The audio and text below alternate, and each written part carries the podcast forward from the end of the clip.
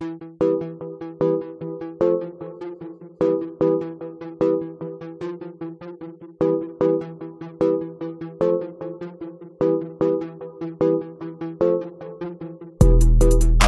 welcome back to another episode of the Fast Break Lab NBA podcast. It's your boy Samuel here.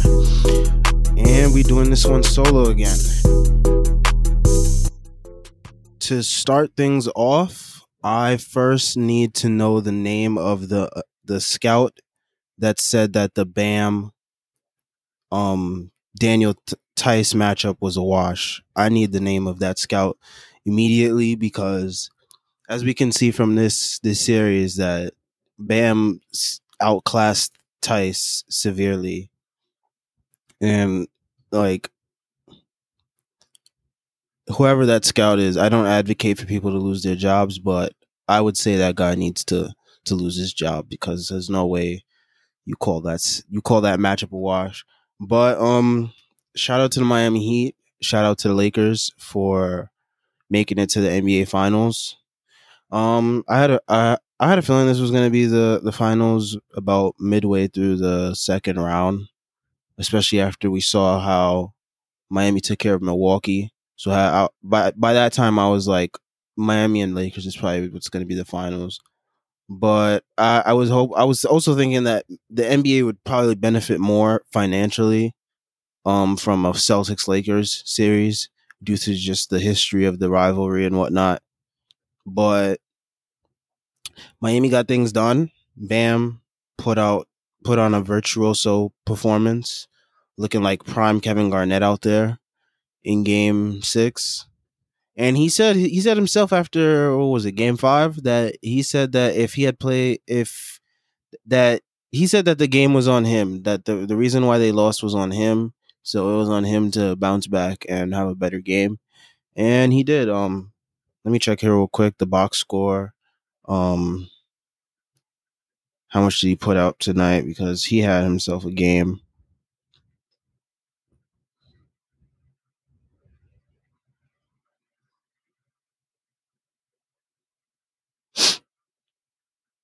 Finished with 32, 14, and five boards, shooting 11 for 15 from the field.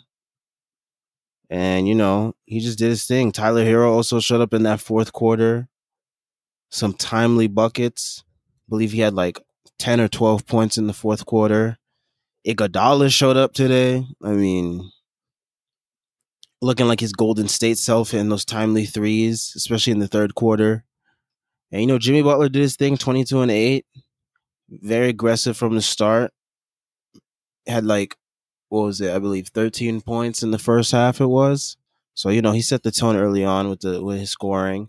About midway to through the third quarter, or like towards the end of the third quarter, I was like, the game is really close, and I thought you know that I thought Boston would like you know force a game seven, but Miami just turned the turned the dial up on everything and just close them out. Tatum had um 24, 7 rebounds, um 11 assists.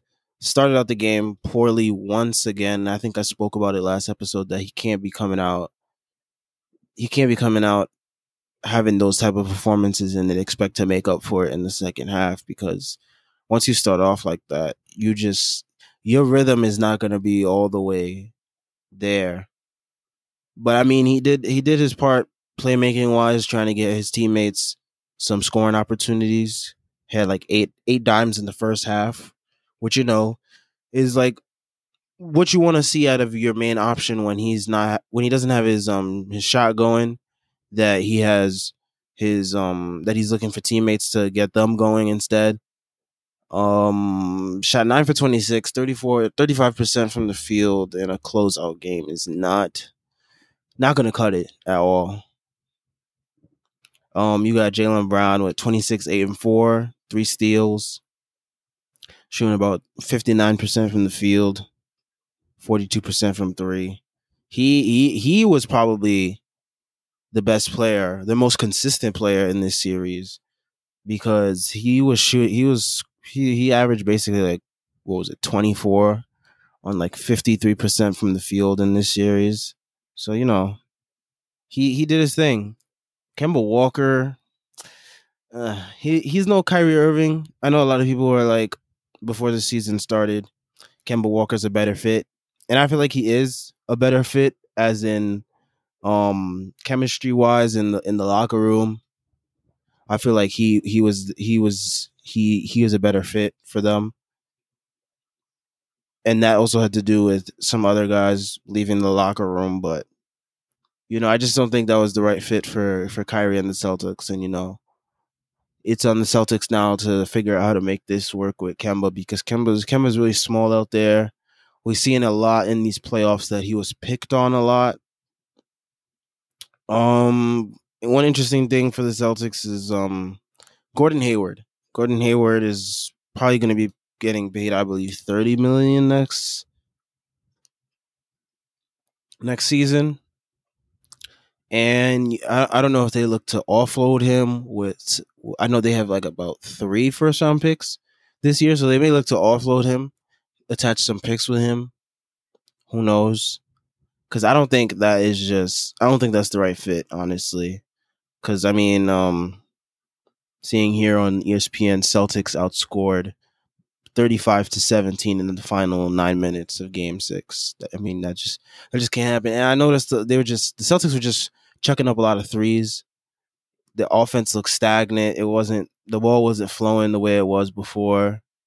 So, you know, it just everything just wasn't going right for the Celtics and everything was going right for the the Heat in the fourth quarter.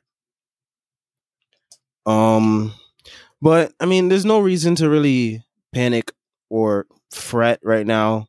Celtics, Jayson Tatum, Jaylen Brown, still very young, still about 23 years or, or, or younger. You know, they got time. So I know I know a lot of people are going to overreact and be like, "Oh, you know, they can never make it to the finals." A lot of players haven't even won their finals until they was like 27, 28 years old. So give these guys some time. Um, trust in uh, Boston's front office to put the right pieces surrounding them going into the future. And you know, just hope for the best going going from there. Um, but yeah, most of us here on the podcast actually had Miami as our sleeper team to win or yeah to make it to the finals. I'm not sure if we all were necessarily like super confident in Miami going all the way, but we we like their chances because of um the roster construction, how they play defense, their offense, um and just Jimmy Butler's will to want to to win. And you know, all those things put together, we just thought that that was the perfect formula for a team like Miami. Oh, and not not to forget um the coaching of Erik Spoelstra. But yeah, we just thought that all those things all together were just the perfect formula for um all those for everything to go right for Miami for them to make it to the finals and here they are. Um moving on to the Lakers and Nuggets game five. It was yeah, game five, and I'm gonna talk about how I feel about going into this this finals between Miami and the Lakers. So Miami, I mean um, Denver and the Lakers. I think everybody was like I kind of felt like too many people were expecting Nuggets to come back three three one once again that it was just not going to happen this time. And i was just like i was just like it's too many people expecting denver to win and to to to advance to game 6 and i was just like i feel like everybody's jinxing it at this point. But um jamal was pl- playing in some pain and i give him props for that cuz you know not everyone is built to continue playing and withstand the pain that he was going through. He had um something going with his knee, and I think something with his foot later on in the game, and it was just things just weren't going well for him. So there's that. Um, Jokic was also in foul trouble early on once again. Don't want to really talk about fouls because I feel like we spoke about that a good amount in the last episode and how we felt about how the whistle was going. Um, I will say that I feel like if certain calls were held consistent throughout the series, the series might have gone on just a bit longer. So I'm going to say on the fouls thing. Um, Jerami Grant. Ooh, I need Jerami Grant in a Knicks uniform yesterday because that's just like the uh, he's just the type of player that any team needs or wants at this point. Solid three and D guy, and he he just be he's he's probably become a little bit more than a three and D guy. He's kind of become um a do it all kind of guy. Like he was taking guys off the dribble, getting to the rim, getting fouls, um playing great defense on Anthony Davis and LeBron, and he was basically averaging like twenty for the series. I mean, I know a lot of Knicks fans had their uh, have had their eye on him, and I've seen him in a lot of like Knicks websites and blogs about like free agents that the Knicks should target. And Jerami Grant has always been one that I've seen consistently. And you know, I see the appeal and I see I see why, and I, I'm all for it. I just know it's going to be a really big bidding war. Especially, I don't think Denver wants to lose him, especially after they gave a, a first round pick to OKC for him. So you know, they're definitely going to want to pick him, um, and keep him. Uh, but it's going to be a really serious bidding war for Jerami Grant. And I see, I saw a post. It was someone said that Jerami Grant made up all the money that Montrez lost in the bubble, and I feel like that's facts because Montrez played really poorly, both sides of the ball. Um, and Jerami Grant was like the complete opposite. Like he was playing really well on both ends of the ball, but we'll see what happens with Jerami Grant. You know, uh, I'm I'm hoping for big things for the Nuggets and because their future looks bright. Um, and I'm hoping Jerami Grant ends up in a in a Knicks uniform. Um, Bron Bron closed this game out. I mean, he did his thing. A lot of people like to say that Bron's not clutch or a closer, but you know, he did his thing in the fourth quarter. He finished with like 36, 16, and 10. Um, and he had like, what was it, like nine straight points in the fourth quarter to close him out. So he did his thing. I'll give him props for that. I know a lot of people think I'm someone that like hates LeBron or something, but like that's not the case at all. It's actually I don't like his fans. But um it kind of sucks that Jamal had to go out like that because I would have loved to see him like going down with like a 30 point game and like him exchanging buckets with Bron like at that at that moment when Bron was catching fire, I was hoping that, you know, we could have a moment like that where him and Jamal just going back and forth, back and forth. But, you know, Jamal was hobbled and he, he tried to play his way through it. Um I didn't like the minutes distribution of um I know Jokic was in foul trouble, but I really did not like seeing Plumlee minutes. I know Paul Millsap is out there mainly for his defense these days, but he gets way he gets paid way too much just to be out there for his defense. Um, it's gonna be interesting to see what Denver does with between him, Plumlee, Craig, I forget who else, and Grant. What they do between them for this offseason. Monte Monte Morris is also up for an extension. I feel like he made himself some money this offseason as this this postseason as well because he played really well shot the three ball well, play make, um, able to get inside buckets, um, doesn't really turn over the ball. I mean, he just plays the right way, and he was he was solid for them in certain stretches during this series when they needed some baskets, or like Jamal was in foul trouble, or Jokic was in foul trouble.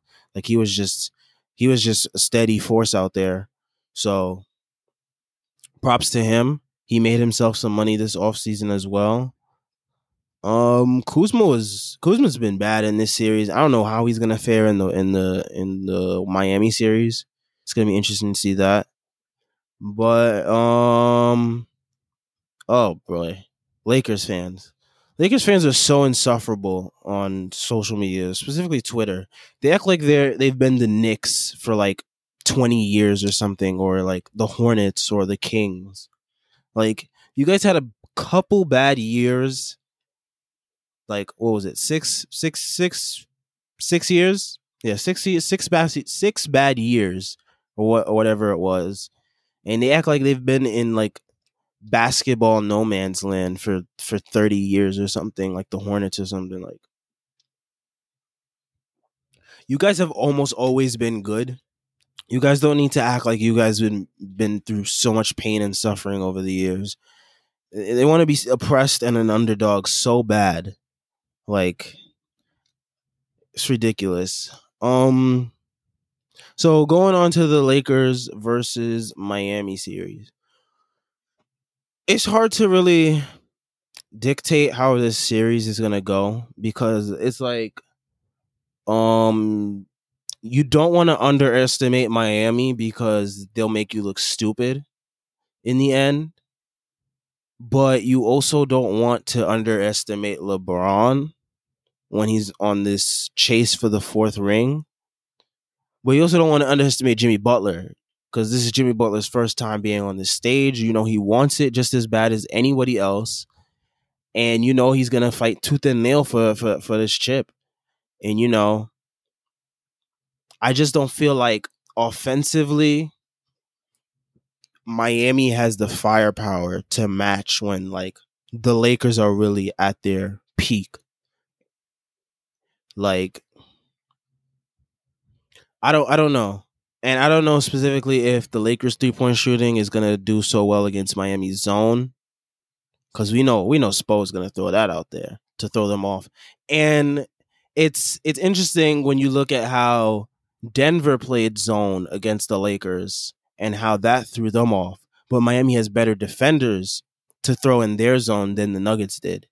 So it's to be very interesting to see how the Lakers do against that zone because I'm sure Frank Vogel is prepping is prepping them for that for that matchup because he um he saw how how they looked against the Nuggets when the Nuggets threw that out, and he knows Miami's going to throw it out, and Miami has more capable de- defenders. So it's going to be very interesting to see that. Um, but yeah, uh, I would say this goes maybe six. Um, I got Lakers winning it. I, I I do have Miami as my sleeper team. You know, I I've had them since I've had them since probably even before the whole shutdown and everything. I had them since like I think mid February when we did like playoff when we did our, our super super early playoff predictions episode. You can go back and check that out. I forgot when that was. I think that might have been in February or early March.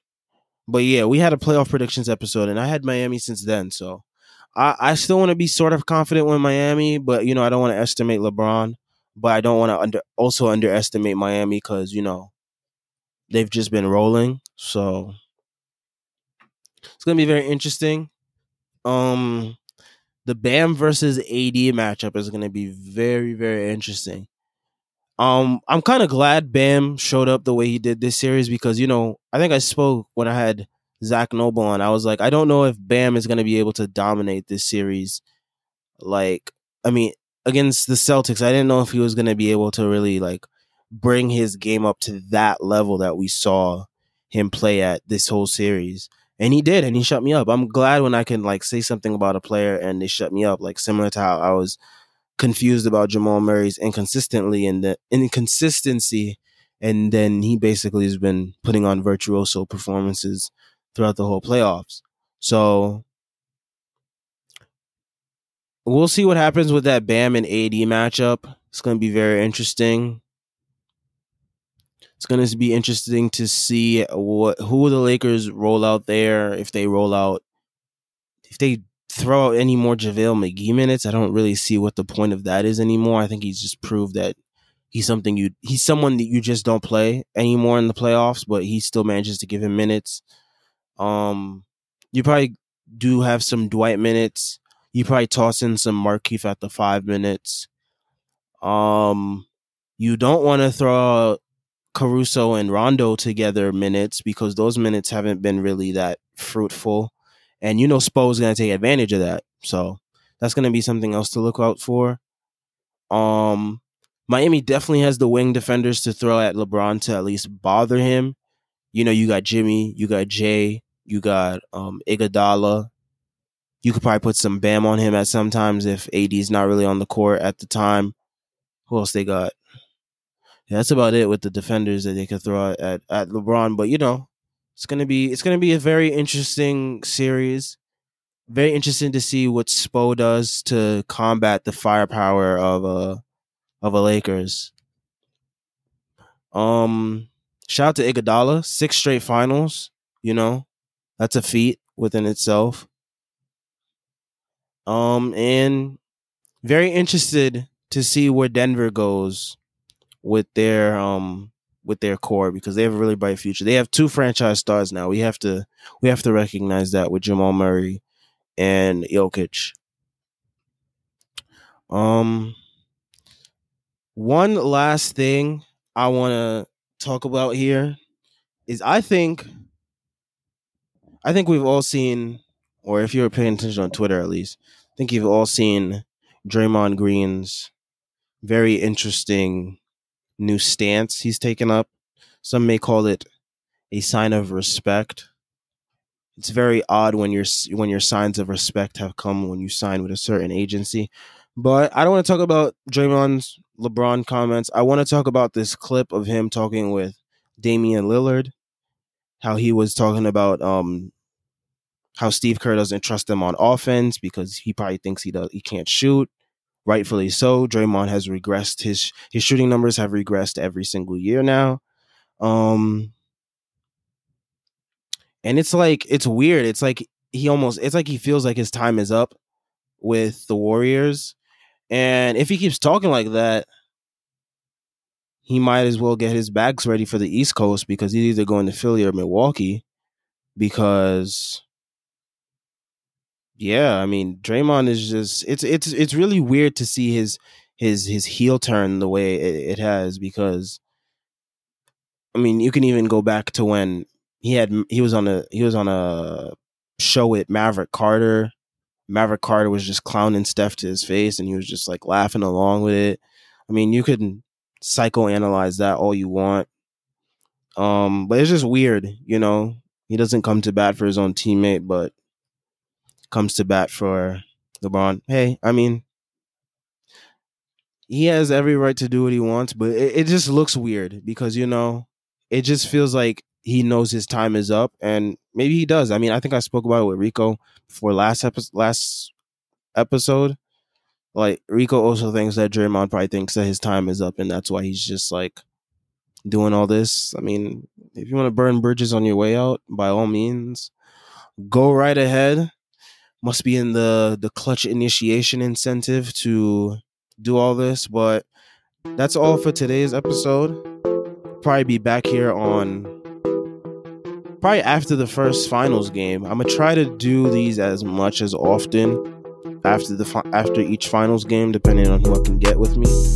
But make sure y'all check out the links in the description or the show notes links to the podcast website, the blog. I'm make sure I'm gonna see if I can put something up there in the next couple days. We got um the Twitter page. Make sure y'all follow us there, and the Instagram page if you use that. Um, that's it.